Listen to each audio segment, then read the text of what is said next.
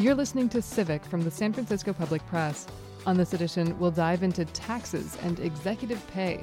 One of the measures voters will be deciding on in this November's election would tax businesses whose executives earn 100 times or more what their median employee does if you want something that is going to directly get at the, the corporate model that has created such an unequal country, that has encouraged the, the dangerous behavior of chief executives that is not good for the long term economic health of our country, then this is a really important way to do it. I'm Laura Wenus, and this is Civic.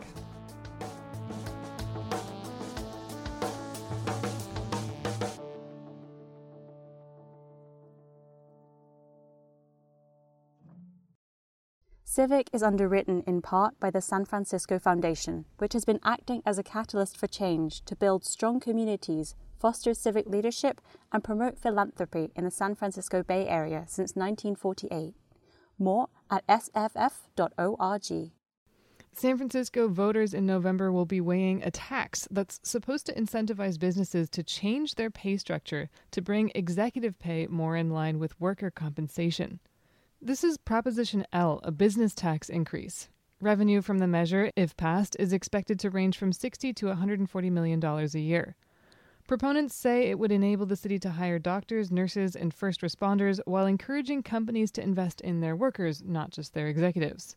Opponents say it'll discourage new businesses from opening up shop in San Francisco, and since the calculation of workers' median compensation refers only to the employees who work in the city, it will in fact incentivize businesses to move their lowest paid staff out of the city. I talked about the concept of a CEO pay gap tax and the other city that it's been tried in with Sarah Anderson, who directs the Global Economy Project at the Institute for Policy Studies and is a co editor of the Institute's website, inequality.org.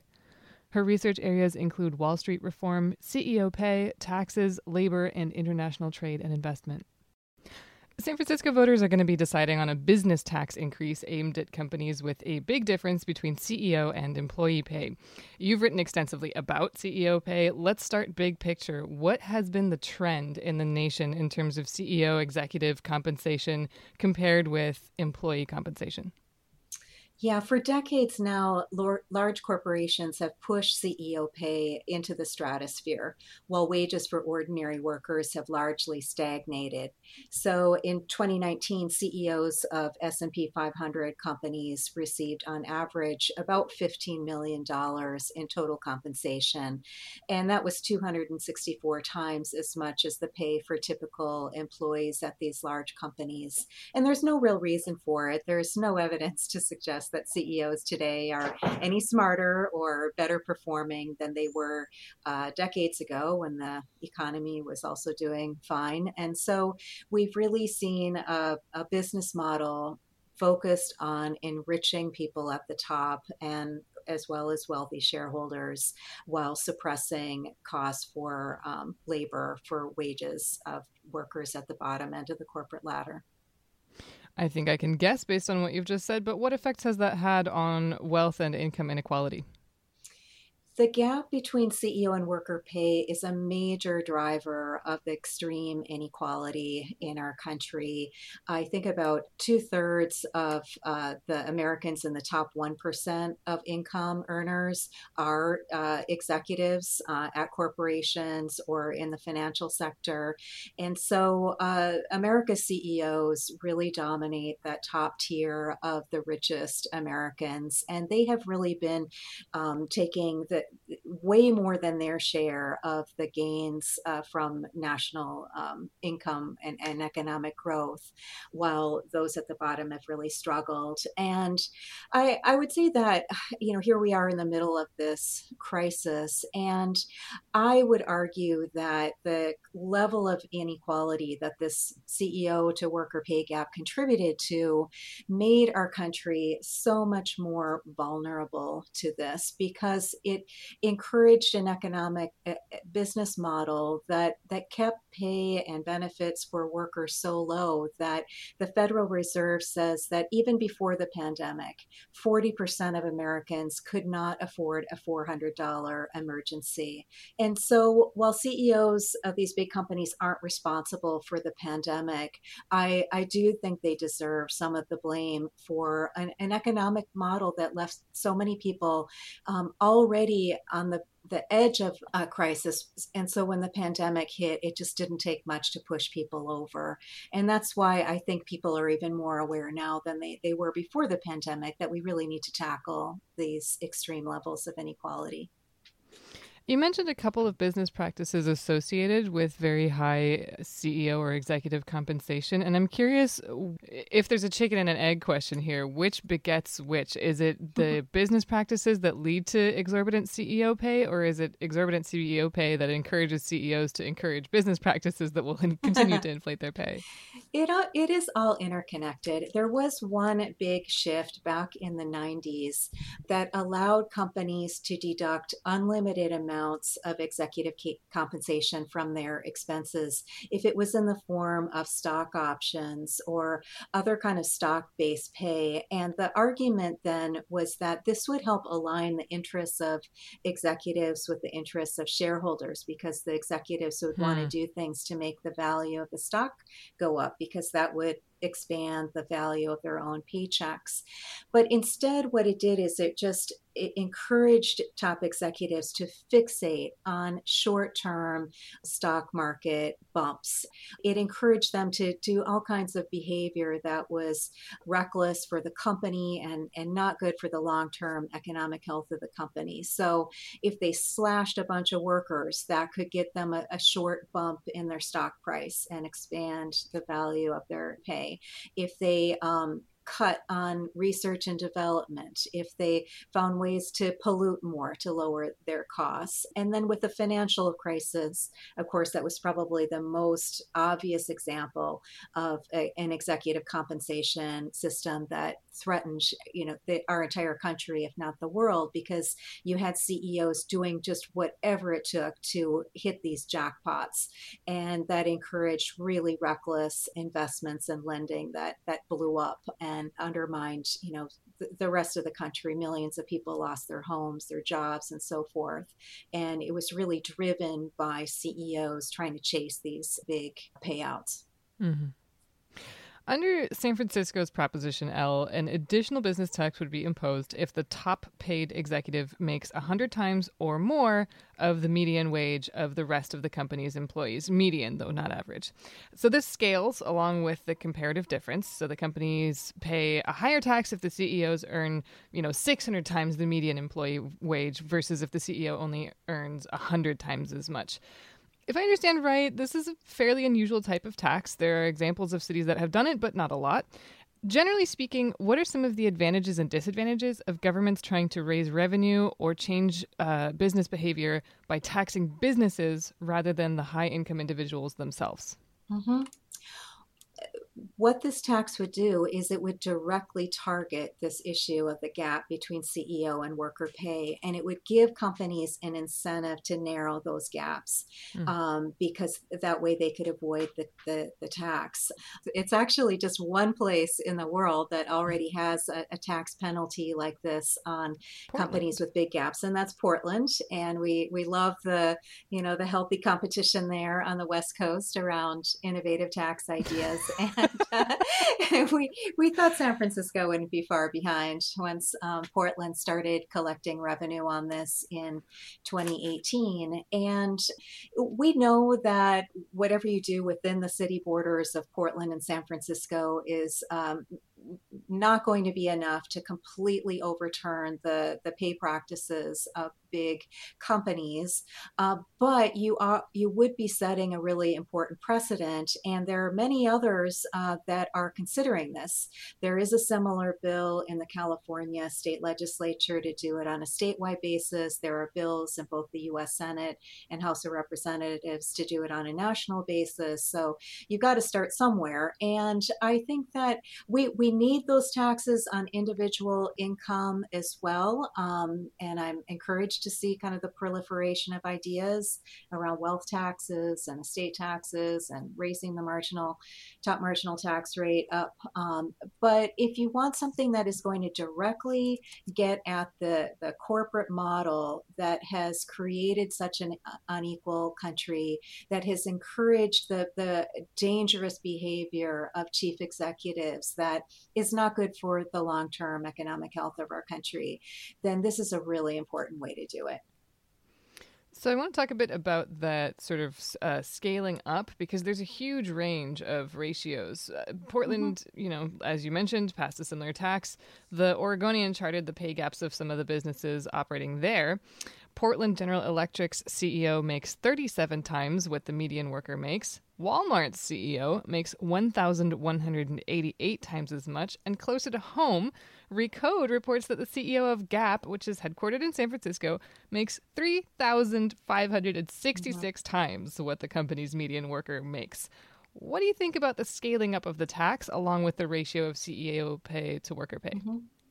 I like the scaling up because it encourages companies to um, that might not be ready to make like a huge uh, change in their pay practices, uh, but maybe they can narrow it somewhat next year, and that'll get them a little bit lower uh, level of uh, increase in their taxes, and then maybe the following year they can do a little bit better. It gives them a, a path to getting to the point where they wouldn't have to pay this tax at all, and so I, I think that that is um, important, and I do think there's a there's a, a, a degree of unfairness that is truly off the charts obscene and that is uh, you've got the the top uh, level in, in, the proposal at, at ceo pay more than 600 times what the median worker makes and that that is just a whole nother level of obscene i would say than making 100 times more than than a median worker and so i think it's it's totally fair that um, companies at that really obscene level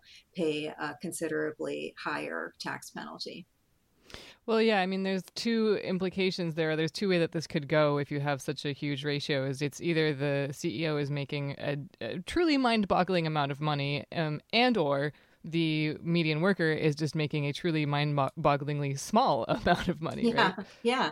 And I think the best outcome would be they'd narrow the gaps uh, by making changes at both ends, hmm. uh, bring down CEO pay and lift up the worker pay. In that way, it could be a really good complement to the living wage campaigns that I know have been strong in your mm-hmm. region as well.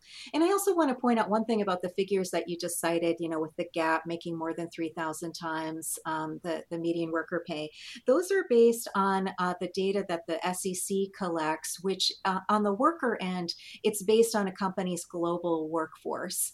And I'm not totally sure with Gap if, if that median worker was outside the US or not. But mm. um, since your the proposal on the table in San Francisco, um, the worker end would base, be based on pay for workers in San Francisco. And so uh, that will have a bit of a narrowing effect on the pay ratios, I think, because you know, even within the US, San Francisco wages are probably a little bit higher than the norm.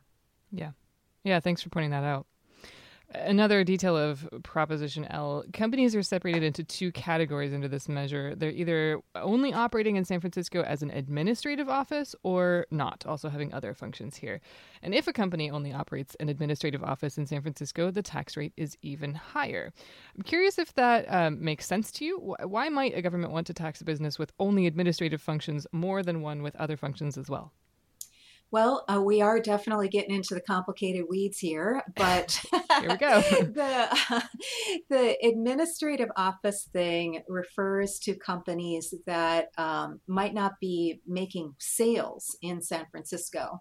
Um, so the the the main focus of the tax is on um, increasing the tax rate based on their gross receipts. So, how much are they selling and making from that uh, within the city of San Francisco. If you have like a corporate headquarters or um, some other kind of, you know, office that just has the the management people or the PR people in it or whatever, and you're not really doing sales, but but you're still a pretty big operation. Um, I think actually the administrative office definition is you. Um, you have more than a thousand employees, but you're still not selling stuff. So I, I, think it's, you know, it's mainly referring to like corporate headquarters, that type of thing. Then your tax isn't going to be based on your gross receipts because you're not selling stuff. It's going to be based on your payroll. Um, and so they, the tax rates are a little different there. I don't know in the end, you know, if they would be higher or lower, but they're, they're the base of it is different. For most companies, it's going to be um, an increase in their the existing gross receipts tax that they they owe uh, in San Francisco, and for these places uh, that are called administrative offices, like um, corporate headquarters, it's going to be based on their payroll expenses. So well, I, am sure I lost a few people there. I'm sorry. Taxes can get complicated. yeah, but I mean that's what we want to talk about it in, in lay people's terms and make yeah. this really simple because you know nobody wants to go through tax code. But it, so in San Francisco, um, according to this report from Recode, which actually was from last year, um, it's retail that would be the most affected, not say, for example, tech, which arguably isn't selling things. I don't know if that they might be business to business selling things, so maybe that's a different uh, concept.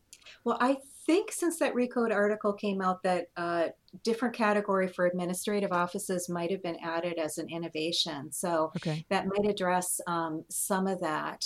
Um, but yeah, retail is a very low wage sector. Um, uh, fast food would be another. Um, mm-hmm. I also looked at uh, Wells Fargo, which I know is one of the largest. Uh, employers in the San Francisco area. And I think that they would probably fall into that top tier category. Mm-hmm. Last year, for example, the Wells Fargo CEO made uh, $34 million.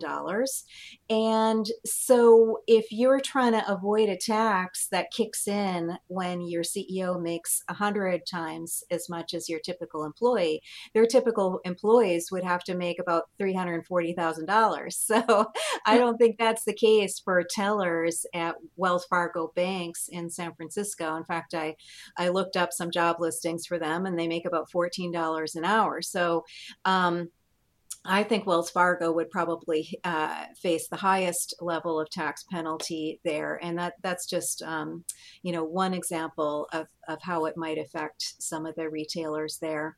Another thing that the, the tax does do, getting into the weeds again, is, um, you know, say with the Gap, a lot of those store employees are no doubt part time, but the design of the tax, as I read it, allows companies to take part time workers' pay and convert it as if they were full time.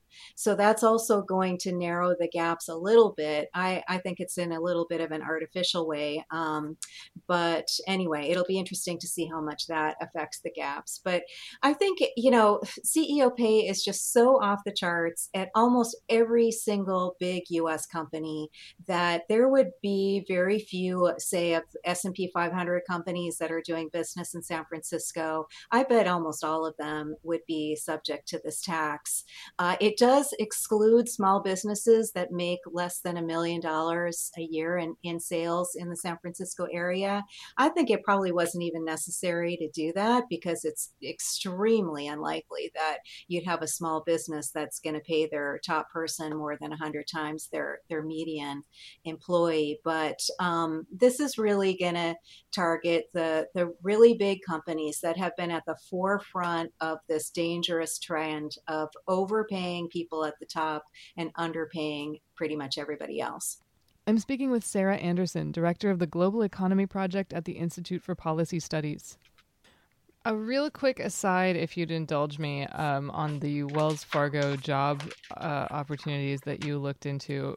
I'm pretty sure that our minimum wage in San Francisco is a bit over $16 an hour now, so okay. I'm surprised to hear that they make 14 yeah, maybe the I think I was looking at Glassdoor or one of those sites ah. that um, you know co- collects this information, and and maybe it was out of date. But even if it's a bit higher than that, I think an, another site I saw said that bank tellers at Wells Fargo make between twenty five thousand and forty 41,000. So uh, the point being that uh, these are not very highly paid uh, people. And so when you've got a CEO making $34 million compared yeah. to what these Wells Fargo workers are making, it's, you know, it's many hundreds of times um, more than the typical workers that the CEO is getting. And so they'd have to pay a bit of a tax, you know, maybe for Wells Fargo, whatever your your whatever the tax would wind up to be wouldn't be enough for them for the board to um, decide it's time to cut the CEO's pay, I hope it would be.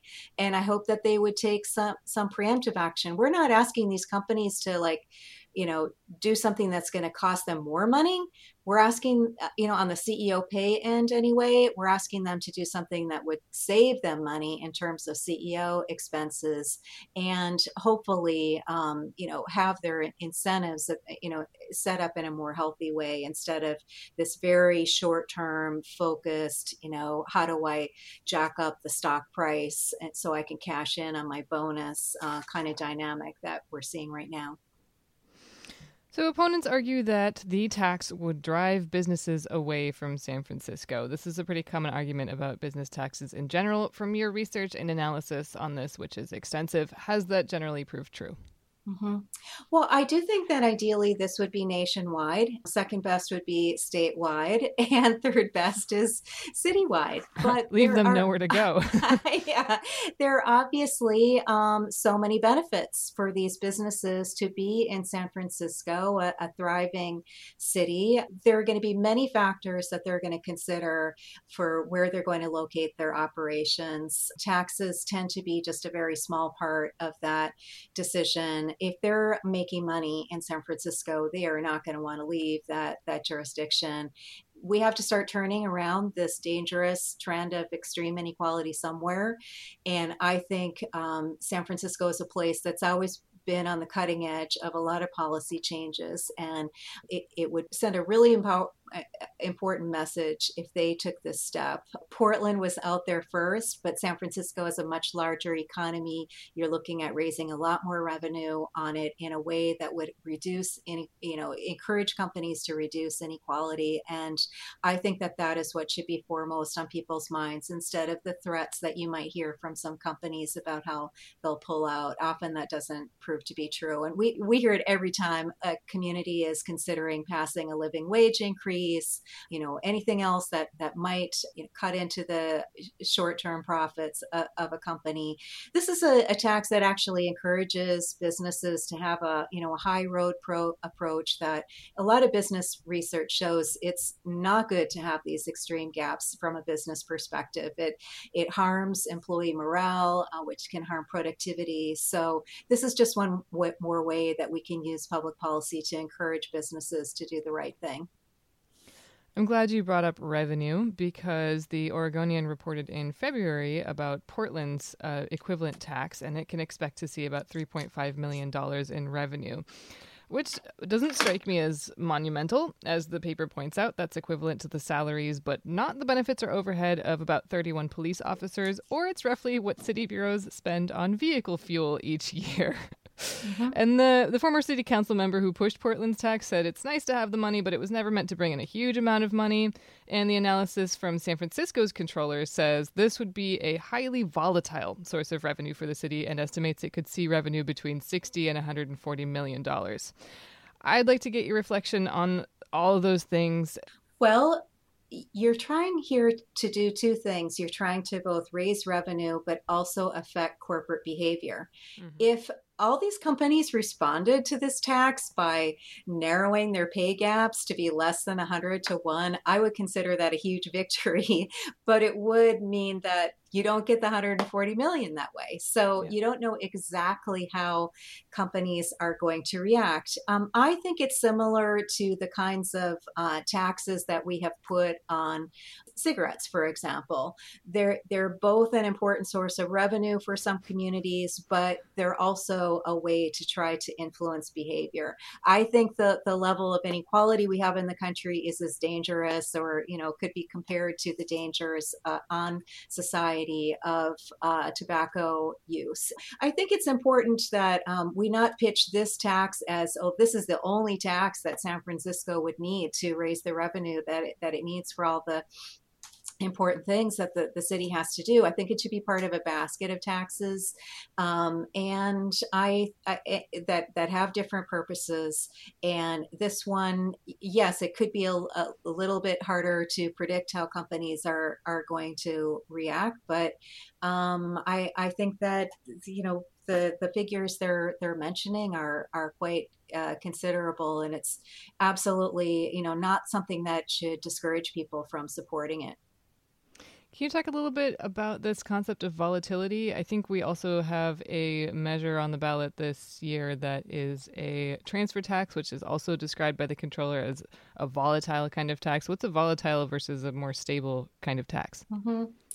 I think it's when it's it's a little bit harder to predict, um, you know, how how people might react um, with the you know the real estate t- transfer tax maybe that has to do with unpredictabilities in the the real estate sector. And you know we're we're in a recession now. How how is that going to play out? So um I, that's as opposed to things like uh, just standard corporate tax corporate profits taxes or uh, personal income taxes, uh, things like this that are a little bit more innovative uh, can be harder to predict. But you know, you you um, you, you find out when, when you get into it. With Portland, yeah, their their revenue hasn't been that that high, and uh, the the guy who um, you, you, know you quoted, I, I know him very well. He read the the Thomas Piketty book about how terrible inequality was in the United States, and was like, I'm going to do something about that. Um, it, from my perch on the Portland City Council. Uh, but his goal was to uh, send a message and to encourage other jurisdictions to follow suit. Um, they yeah. never thought that they were going to fix all the problems with CEO pay from Portland, and and that's why they um, introduced it at a pretty low rate. And you know, as far as I know, it's it's worked very well. They had a, a homeless uh, prevention program that they they wanted to pay for, and I think it's generated as much revenue as they expected. So you know, hopefully the San Francisco tax would um, would generate you know the, the the revenue that they're estimating and and you know every little bit counts right? Uh, we're in a time of terrible budget crises at especially at the state and local levels. So um, i think as if other cities see san francisco collecting revenue because you know the wells fargo ceo uh, you know doesn't think he could live on less than $34 million a year. Um, and it, so it's a tax that, you know, isn't isn't harming uh, ordinary people, I, I think you would really start something. I want to bring up one more element um, that I think that this text doesn't really get into, but um, an associate professor of the economics department at the University of Louisville, Jose Fernandez, told us that a lot of the issues with CEO pay and other top executives is actually performance-based payments, and that there's a bit of a puzzle here mm. because CEO, you know, th- there's little evidence that suggests CEO pay is actually linked to company performance and performance based payments don't get the same tax treatment as wage uh, wages. Can you talk about you know the the connection between taxation and, and performance based payment? I mean, how much of C suite compensation is is uh, made up of performance based mm-hmm. payments and, and non wage yeah. earnings, basically? Well, performance based pay is a misnomer. It's really a sham to think that we have a pay for performance system for CEO pay.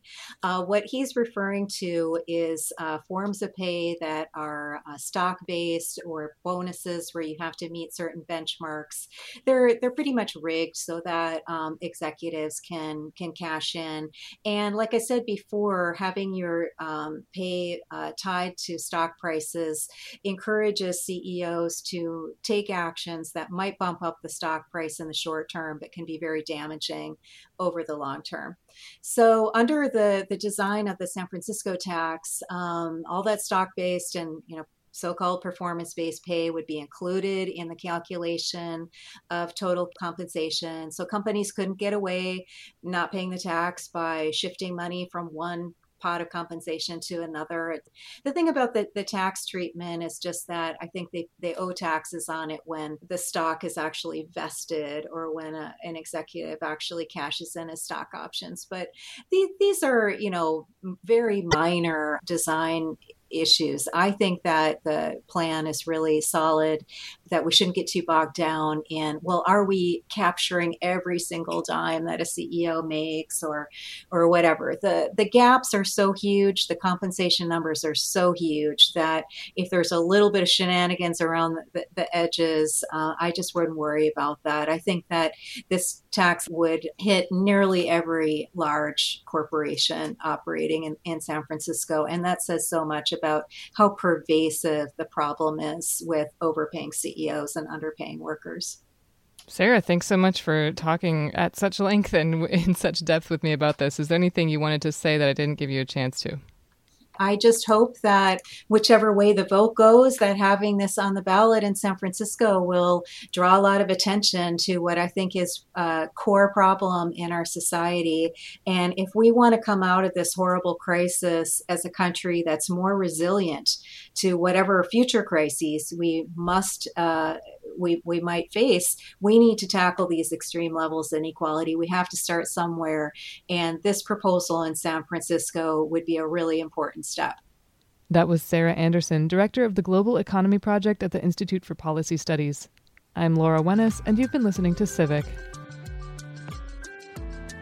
Civic is underwritten in part by the San Francisco Foundation, which has been acting as a catalyst for change to build strong communities, foster civic leadership, and promote philanthropy in the San Francisco Bay Area since 1948. More at sff.org.